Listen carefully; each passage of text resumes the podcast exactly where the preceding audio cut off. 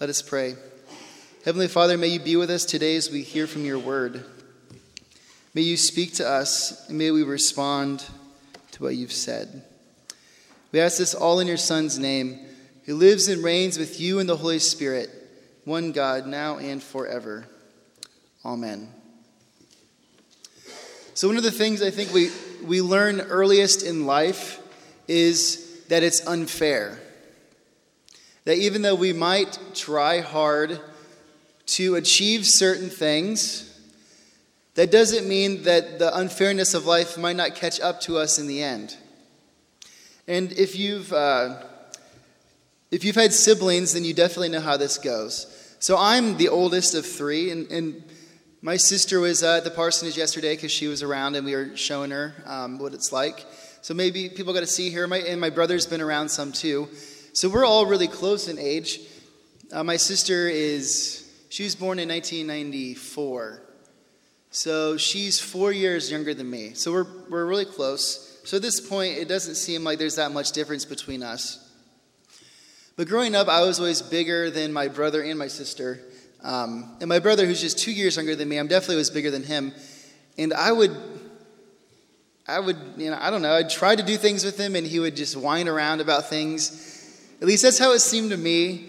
And, and there's one thing, I even told my mom this yesterday. I don't know why it came up, but um, it was always I was the one being selfish. It didn't matter if we both wanted something. He was the one that was supposed to be able to have it, and I was the one being selfish because I wanted it. And that just drove me crazy. And I, I, told her that even yesterday. I said, I'm like, the thing is, we were both selfish. Maybe we were both wrong. But the, the truth is, I was bigger. I was probably being a little a bully or something.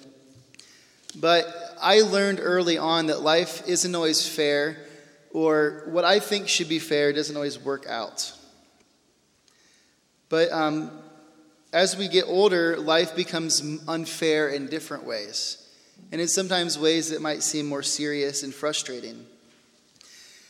Uh, and as we've been going through this Ecclesiastes study, what we've been continuing exploring is the idea of is there anything that's meaningful in life, or is there anything that brings us profit? Is there anything that we do work in life, and in the end, we see the results as profit or as, as meaningful? And so far, we've, just, we've seen there's not a lot that the author, um, who we've been calling Kohelet, sees as meaningful. But today we're going to continue to explore with him different areas that he continues to look for meaning in life. So if you want to open up your Bibles to chapter 4 of Ecclesiastes, um, and that is page 576 in the Pew Bible. I encourage you to follow along because it'll be easier to follow and to see where we're going as we go through Ecclesiastes. So, chapter 4, beginning of verse 1, this is how Kohelet opens as he continues to search for meaning in life. This is what he says in verse 1 of chapter 4. Again, I looked and saw all the oppression that was taking place under the sun. I saw the tears of the oppressed, and they, and they have no comforter. Power was on the side of their oppressors, and they have no comfort. And I declared that the dead who had already died are happier than the living who are still alive.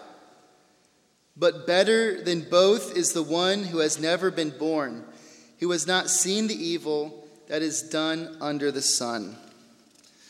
So, Kohelet, who we've said, we don't know exactly who wrote the book, and um, the person who speaks in the first person throughout this identifies himself as the teacher.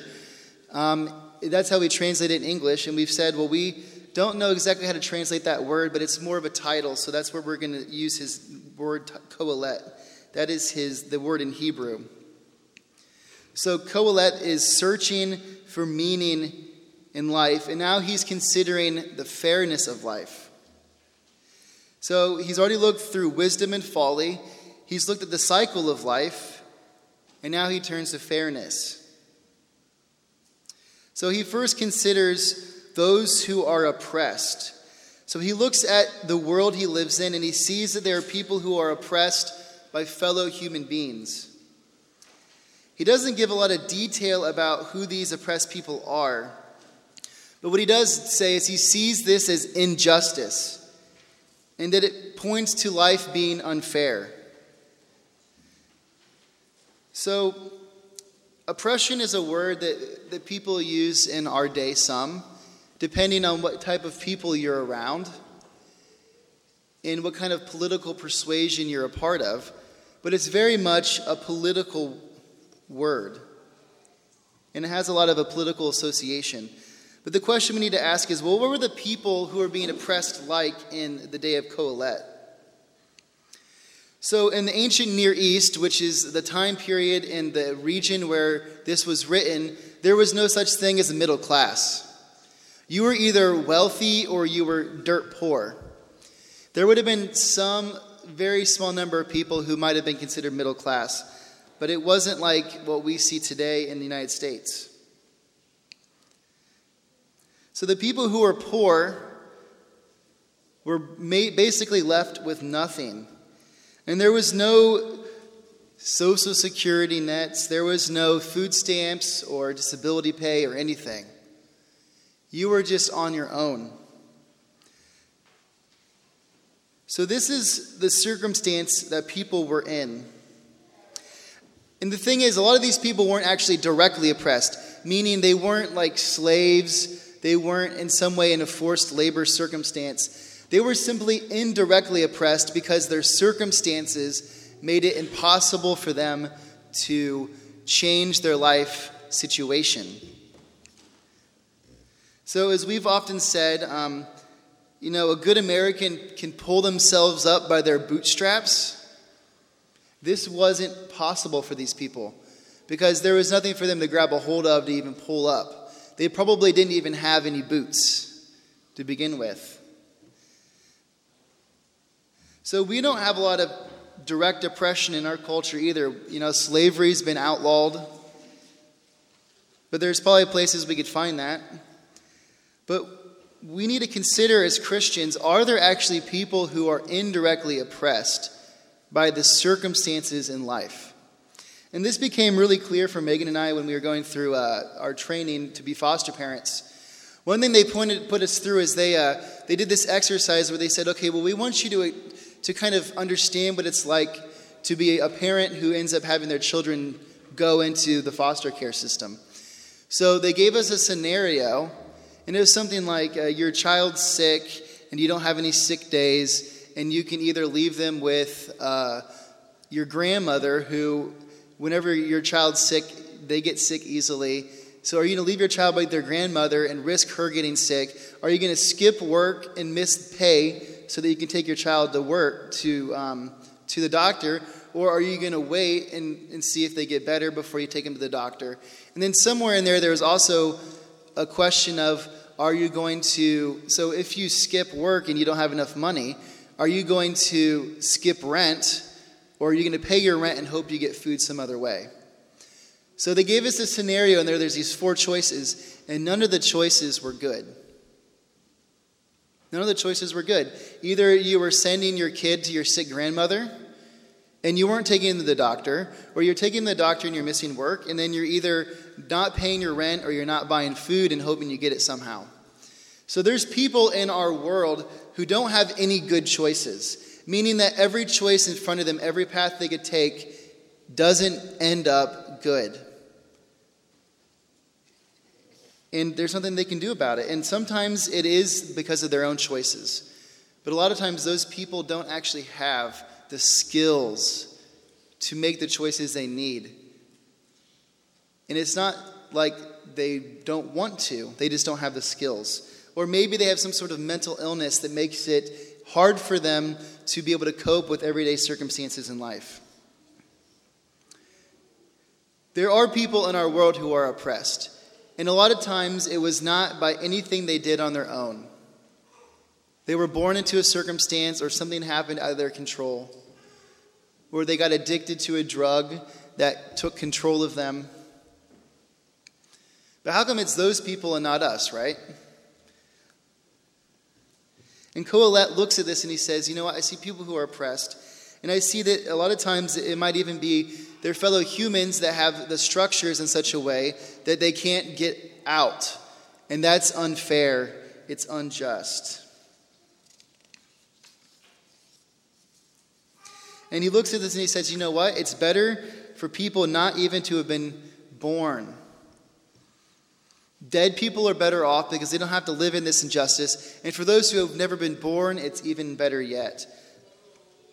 So, this has been a common theme throughout Ecclesiastes the idea that death might actually be better than life.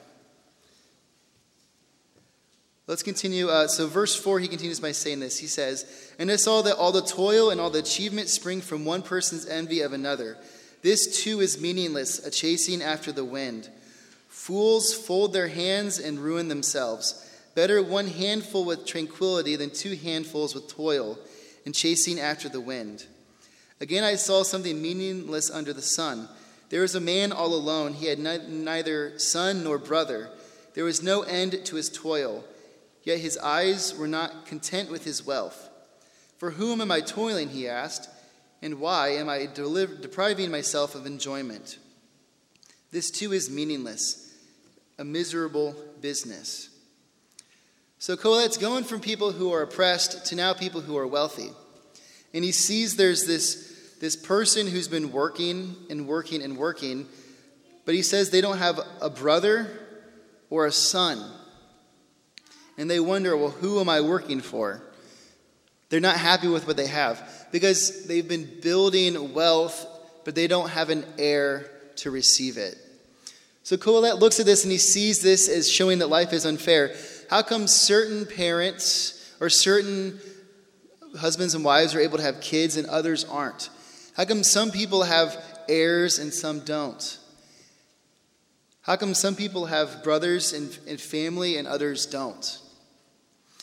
And then he also says that achievement comes from people's envy of one another. We see what other people have and we want it, so we work hard to get it. So, both of these circumstances, he's talking about people who don't have relationships. He says it's unfair in life because there's people who don't have relationships, either by their own choices or because of circumstances they can't control. They don't have anyone to pass their wealth onto, they don't have anyone who they can enjoy life with.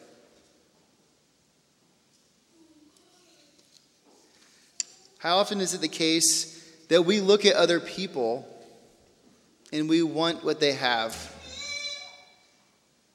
And then there's probably people in our in our congregation or people that you know who have deeply wanted to have a child and have had such trouble having one? Why is it that some people have that so easily but others don't? Why is it that life is so unfair? And that's what Kohelet says. He says, I look and it seems unfair. But he does notice one little piece of hope in verse 9. He says, Two are better than one because they have a good return for their labor. If either of them falls down, one can help the other up. But pity anyone who falls and has no one to help them up. Also, if two lie down together, they will keep warm. But who can keep warm alone? Though one may be overpowered, two can defend themselves. A cord of three strands is not quickly broken. Kohelet notices that relationships might actually be a little bit of hope in all of this unfairness and meaninglessness. He says, Well, you know, life is meaningless, but if you have someone to do it with, maybe it's just a little bit better. So, as we've been going, one thing we've been talking about is we've been wondering is there hope or is there meaning in the small things? It's been a continuing uh, theme the last couple weeks. And again, it's Kohelet here giving us a glimpse. Because remember, we have to wait, we have to wait to see what he's going to conclude. Is he giving us a glimpse of hope in the small things? Our relationships in our lives, our family, our friends, the people we do life with, is that meaningful and does that bring us meaning? We have to keep going to see. But Kohelet continues in verse 13 and he sees something else that's unfair in life. In verse 13, he says, Better a poor but wise youth than an old but foolish king who no longer knows how to heed a warning. The youth may have come from prison to the king- kingship, or he may have been born in poverty within his kingdom. I saw that all who lived and walked under the sun followed the youth, the king's successor. There was no end to all the people who were before them, but those who came later were not pleased with the successor. This too is meaningless, a chasing after the wind. So now Kohelet goes back to a king who has power and wealth. Now, this king has power and wealth, but all of a sudden, someone who's not his heir rises up from poverty and takes the throne. So, even people with power and wealth don't have any meaning because maybe they lose it all in a minute. Maybe someone comes from underneath and overthrows them. And you know what's interesting is but those who came later were not pleased with the successor. So even the one who received power from the bottom, someone like, if we think about the story of Aladdin, Aladdin goes from someone who's stealing on the street to trying to marry, marry the daughter of the sultan.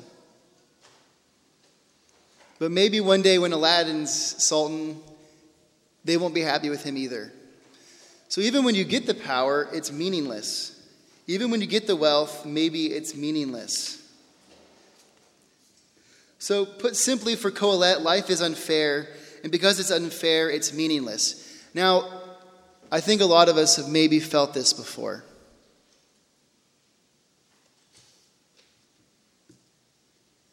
We've felt like life's meaningless because it's unfair. So Kohelet looks around and he sees people who are oppressed and that they're alone and that they lose what they work for. And he concludes that it, life must be unfair and meaningless. Now, going into chapter 5, he looks for hope in a place that maybe all of us would look for hope. He says this in chapter 5, verse 1 Guard your steps when you go to the house of God. Go near to listen rather than offer the sacrifice of fools do not know what they are, where they are going. No, do not know what they do wrong. Do not be quick with your mouth. Do not be hasty in your heart to utter anything before God. God is in heaven and you are on earth. So let your words be few. A dream comes when there are many cares, and many words mark the speech of a fool. When you make a vow to God, do not delay to fill it. He has no pleasure in fools. Fulfill your vows. It is better to not make a vow than to make one and not fulfill it. Do not let your mouth lead you into sin, and do not pros- protest to the temple messenger, My vow was a mistake. Why should God be angry at you? Or why should God be angry at what you say and destroy the words of your hands? Much dreaming and many words are meaningless. Therefore, fear God.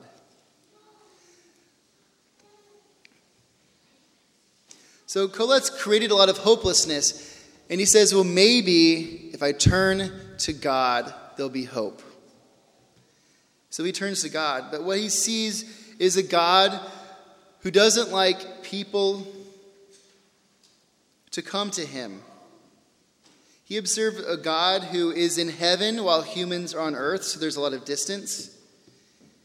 He, he observes that it's better for people to go to God and to listen and to not speak.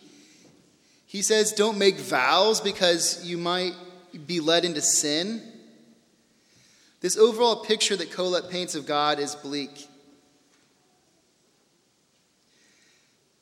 Because in the end, he says, the only human interaction that I think we should have with God is fear.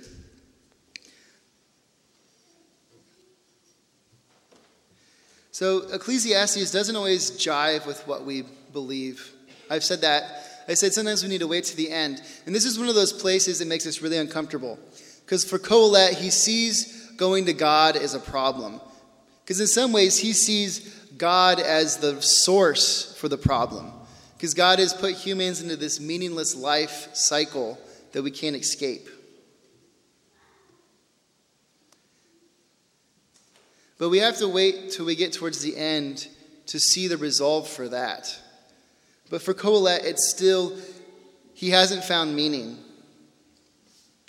and he turns finally to wealth, to the top of the power structure. And he says this in verse 8 of chapter 5 If you see the poor oppressed in a district, injustice and rights denied, do not be surprised at such things, for one official is eyed by a higher one, and over them both are others higher still. The increase from the land is taken by all. The king himself profits from the fields. So we're going back again to this idea of those who are oppressed. And the reality is, the people who are oppressing them are the government officials and the leaders in the land. But the thing is, each leader has someone on top of them who is pushing them to do the oppression until you get to the king. So you have layers and layers of injustice. And what Kohelet sees is even if you get the power in life you've always wanted, there's always someone above you who you have to answer to. And he says, maybe life is meaningless. And then he continues in verse 10, he says, Whoever loves money never has enough. Whoever loves wealth is never satisfied with their income. This too is meaningless. As goods increase, so do those who consume them. And what benefit are there to the owners except to feast their eyes on them? The sleep of a laborer is sweet, whether they eat little or much. But as for the rich, their abundance permits them no sleep. I have seen a grievous evil under the sun wealth hoarded to the harm of its owners, or wealth lost through some misfortune, so that when they have children, there is nothing left for them to inherit. Everyone comes naked from their mother's womb, and as everyone comes, so they depart. They take nothing from their toil that they may carry in their hands. So he sees two things when people have wealth. Either one, they hoard their wealth until they lose it, or two, even once they have their wealth, they eventually die and they have to leave it behind. No matter what, all of us leave life the same way. The same way we came in, with nothing. And Kohelet looks at this and he says, What's the point of striving for any of this? Because wealth is meaningless, I have to lose, I lose it, or I hoard it and it's taken away from me, or someone above me takes it from me. Life is meaningless. And he, he concludes it this way. He says in verse 16, This too is a grievous evil. As everyone comes, so they depart. And what do they gain, since the toil, since they toil for the wind? All their work, all their days they eat in darkness and with great frustration, affliction, and anger. So, as we follow Kohelet, again, he has led us into a hole. He said life's unfair. He said, I look at God and I see that all he wants to do is oppress us and we should fear him. He says, Now I look at wealth and the people who have it and they end up dying just like everyone else, and you can't take it with you. So, what meaning is there in life?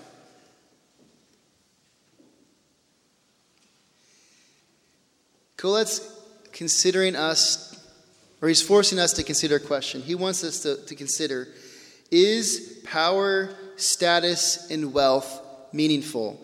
Because we live in a culture that wants all of those things. They want power, Again, this Supreme Court justice stuff that was happening the last couple weeks, for both sides, it was all about power. Who has the power? Who gets the power? It was about status. Who can be known and famous? And it's about wealth. All those things go together. But are those meaningful? Because in some ways, a lot of us strive for those things, or we have to resist always to fall into their traps. But is there a place where we can find meaning. This is what Kohelet concludes with in verses 18 through 20 of verse 5. He says, This is what I have observed to be good. That is, it is appropriate for a person to eat, to drink, and to find satisfaction in their toilsome labor under the sun, during the few days of life God has given them. For this is their lot. Moreover, moreover, when God gives someone wealth and possessions and the ability to enjoy them, to accept their lot and to be happy in their toil, this is a gift of God. They seldom reflect on the days of their life because God keeps them occupied with gladness of heart. So again, he concludes with one of these eat, drink, and be merry passages. We've talked about them the last two weeks. Maybe there's joy and meaning in these small things. And again, Kohelet says it's not like I'm indulging in pleasure. He says, these are gifts of God. So if you can enjoy those small things, you can enjoy the gifts God has given you. At least that's the perspective that Kohelet takes. Because he sees these small things as gifts from God. So, are power, status, and riches meaningful? Or should we be enjoying the small things? This is the third week we've been pushed to consider this question Should we enjoy the small things? And there will be resolution as we get there. But we have to wait towards the end of the book.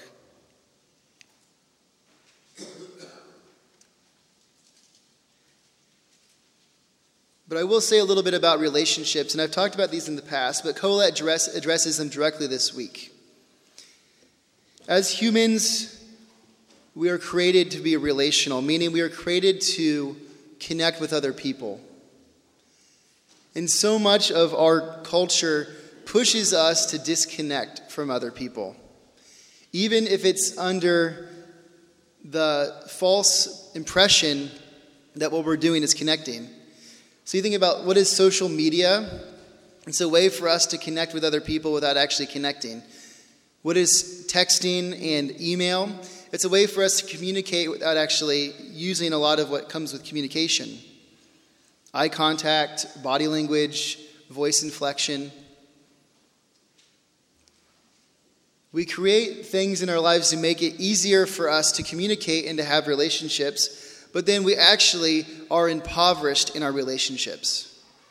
How many of us actually have people we consider close friends who know the deepest parts of us? And if we don't have those things, how can we expect anyone to be able to speak into our life and to help us when we need help? How are we able to cry out and say, This is what's going on and I can't get it out?